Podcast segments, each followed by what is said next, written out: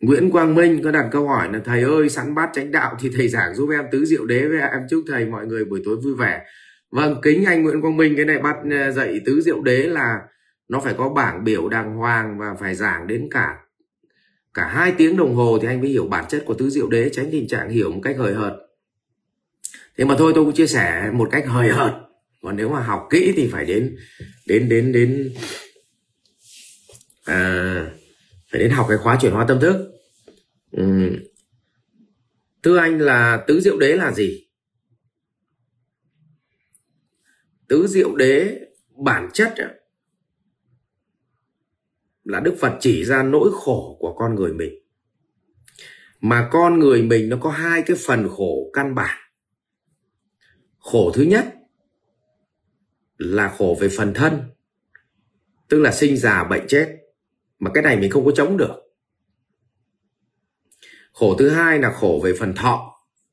Phần thọ là phần cảm xúc, là cầu bất đắc ý, cầu mà nó không có được. Thế thì cái chuyện mà vậy thì mình có được cầu không? Câu chuyện là không cầu, nhưng mà phải làm nhân quả cho nó thật tốt, nhân duyên thật tốt. Ví dụ thay vì cầu một mùa màng bội thu thì bác nông dân tập trung vào làm đất, làm cát, rồi tưới nước thật là tốt, thì ắt nó sẽ có cái vụ mùa tốt. Cũng phần thọ thì ái biệt ly khổ, oán tắng hội khổ và ngũ ấm xí thạnh khổ. Như vậy Đức Phật chỉ ra cái đầu tiên trong Tứ Diệu Đế là chỉ ra nỗi khổ của con người. Trong nỗi khổ của con người chia làm 2 phần, phần thân và phần thọ. Trong phần thân có 4 nỗi khổ sinh lão bệnh tử. Trong phần thọ có 4 nỗi khổ là cầu bất đắc khổ, ái biệt ly khổ, oán tắng hội khổ và ngũ ấm xí thạnh khổ. Còn cụ thể nó là cái gì phải đến chuyên đề. Đấy. Xong nếu có nỗi khổ rồi, giống như mình họp giao ban đấy, là anh em nó báo cáo là nỗi khổ, tức là vấn đề. Nó có những vấn đề gì? Và ví dụ như họp giao ban là vấn đề là doanh thu thấp, lợi nhuận thấp, công nợ lớn, tồn kho lớn, hay là đầu tư lớn, gãy dòng tiền, ví dụ vậy. Thì bây giờ là cụ thể là khi họp giao ban là phải chỉ ra vấn đề. Đấy. Sau khi có vấn đề rồi thì phải tìm ra nguyên nhân. Tìm ra nguyên nhân. Thì trong con người mình thì khổ về phần thân, phần thọ và nguyên nhân nó nằm ở phần tâm.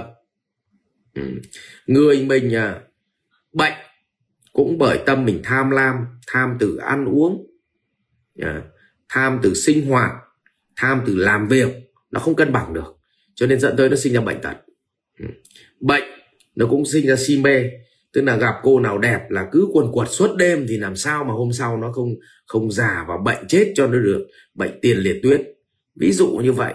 Thì tóm lại bị si cũng chết cơ mà, chứ không phải là ngon đâu nhá. Đấy. Rồi gì ạ? Tâm ngạo mạn. Đấy. Người ngạo mạn là người mà tự huân tập kẻ thù cho mình. Mà kẻ thù đấy này là kẻ thù trong bóng tối. Cho nên là tham sân si mạn nghi đều chết hết. Đấy. Thì nó nằm ở cái tâm đấy. Vậy thì vấn đề của đời sống của mình đang gặp phải đau khổ phần thân và phần tâm, thì mình phải liệt kê ra là phần thân và phần thọ thì nó khổ ở cái gì, và mình tìm ra cái gốc rễ nó nằm ở phần tâm của mình, là do tham sân si mạn nghi, nó là gốc rễ là bệnh gì. Như vậy tìm ra nguyên nhân nhé. Và Đức Phật mới đặt câu hỏi thứ 3 là niết bàn. Vậy thì giả sử mình tham ăn nên nó sinh ra bệnh. Thế bây giờ hỏi là bỏ tham ăn thì nó hết bệnh thì có vui hơn không? Nếu bỏ tham ăn mà nó hết bệnh mà người ta không vui hơn, thì bản chất là người ta cứ ở vòng tham đi. Nó dậy nên nó dậy. Thế thì vô tình mà nó bỏ cái vòng ăn ngon thì nó lại chết trước khi mà nó bỏ nó ăn ngon. Có khi cứ để cho nó ăn ngon mà nó sướng, nó cảm xúc, thì có khi nó lại sống được 20 năm. Nhưng mà cấm nó và cái nó sướng thì có khi nó quằn quại, xong rồi là có khi 5 năm nó chết mất. Vậy thì rõ ràng là bỏ đi cái tham sân si mạn nghi, thì liệu rằng người ta có sống cân bằng không? Người ta có sống hạnh phúc không? Và nếu người ta không sống cân bằng hạnh phúc được, thôi mày tham thì mày tham đi, nó dậy nên nó dậy. Mà tham mà mày vui thì mày cứ tham. Lúc nào mày chán thì bắt đầu là mày tham, bắt đầu mày phát hiện là tham nó lại không vui bằng, tham nó lại khổ quá ra, thì từ từ mày sẽ bỏ tham. Đời nó phải chấp nhận nó dậy, nó phải dậy. Thế thì như vậy là vấn đề thứ hai là Đức Phật tìm ra. Vấn đề thứ ba, Đức Phật chỉ ra cái niết bàn. Vậy thì nếu tìm ra nguyên nhân của cái tâm mình tham sân si mạn nghi, nó là gốc bệnh ở đâu, mà bỏ được đi thì liệu có niết bàn không, tức là có cân bằng hạnh phúc không. Và nếu mình thấy rằng mình mong muốn mình cần phải bỏ nó để khỏe hơn, để tâm bình an hơn, thì mình phải lược bỏ tâm tham sân si mạn nghi đi, và thông qua gì ạ? Thông qua bát chánh đạo. Như vậy trong Tứ Diệu Đế bao gồm có 4 phần. Một là khổ đế, là chỉ ra nỗi khổ. Hai là tập đế, tức là chỉ ra nguyên nhân ở phần tâm. Ba là niết bàn, là nếu xử hết cái tâm tham sân si mạn nghi đi thì liệu con người để nó có hạnh phúc hơn không. Bốn là nếu muốn xử lý nó thì dùng bát chánh đạo để xử lý, gọi là đạo đế. Như vậy khổ tập diệt đạo, gọi là Tứ Diệu Đế. Bốn cái chân lý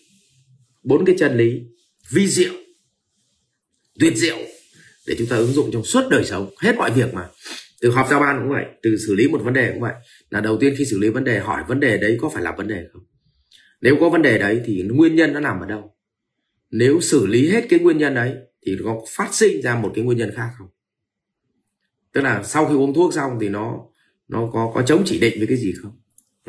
Nếu mà giải quyết nguyên nhân đấy mà nó không chống chỉ định thì hỏi hành xử thế nào, gọi là bát chánh đạo, tôi gọi là giải pháp đấy. Thì bản chất là cuộc đời mình, Tứ Diệu Đế chính là làm cái việc đó. Và thưa các ngài rằng là mọi người hay hiểu sai là Tứ Diệu Đế với tứ niệm xứ là hai pháp, nhưng không phải. Tứ niệm xứ là pháp thiền, gọi là pháp thực hành, và Tứ Diệu Đế là pháp gì ạ? Pháp lý thuyết. Như vậy học xong Tứ Diệu Đế thì quay sang thiền tứ niệm xứ là sẽ thiền được. Còn nếu chưa học Tứ Diệu Đế mà thiền tứ niệm xứ thì thiền linh tinh thôi. Đấy, thì báo cáo cả nhà như vậy, đấy là một cặp bài trùng, một pháp lý thuyết và một pháp thực hành. Đấy, thì báo cáo cả nhà là cái Tứ Diệu Đế. Thế còn ai muốn học sâu sắc hơn thì cái chương trình chuyển hóa tâm thức là trải nghiệm mới, là Tuấn sẽ chia sẻ, Tuấn cùng với những người anh em hỗ trợ chia sẻ trong 5 ngày, và ăn ở tập trung ở khu vực Buôn Mê Thuột, tức là bây giờ là nên dừng rồi, báo cáo cả nhà mình ở thành phố Buôn Mê Thuột. Thì sắp tới toàn bộ những cái chương trình đào tạo về kinh doanh và đào tạo về đạo Phật thì tất cả chúng ta đều tập trung đào tạo hết ở Buôn Mê Thuột, và tháng nào cũng có chương trình, và miền Nam thì phải bay về Buôn Mê Thuột, miền Bắc cũng phải bay về Buôn Mê Thuột. Như vậy đạt ở Buôn Mê Thuột thì thuận hơn cho miền Trung. Đấy, báo cáo cả nhà bây giờ thì Tuấn sẽ thống nhất là đạt ở trung tâm của quốc gia, của tổ quốc, thì nó công bằng với tất cả các bên. Đấy, báo cáo cả nhà vậy. Rồi, xin cảm ơn câu hỏi của Nguyễn Quang Minh về Tứ Diệu Đế. Vâng, các anh hỏi toàn chủ đề to vật vã này. Học viện Doanh nhân CEO Việt Nam cảm ơn bạn đã quan tâm theo dõi. Để biết thêm chi tiết về các chương trình huấn luyện của thầy Ngô Minh Tuấn và Học viện Doanh nhân CEO Việt Nam, xin vui lòng truy cập website ceovietnam.edu.vn.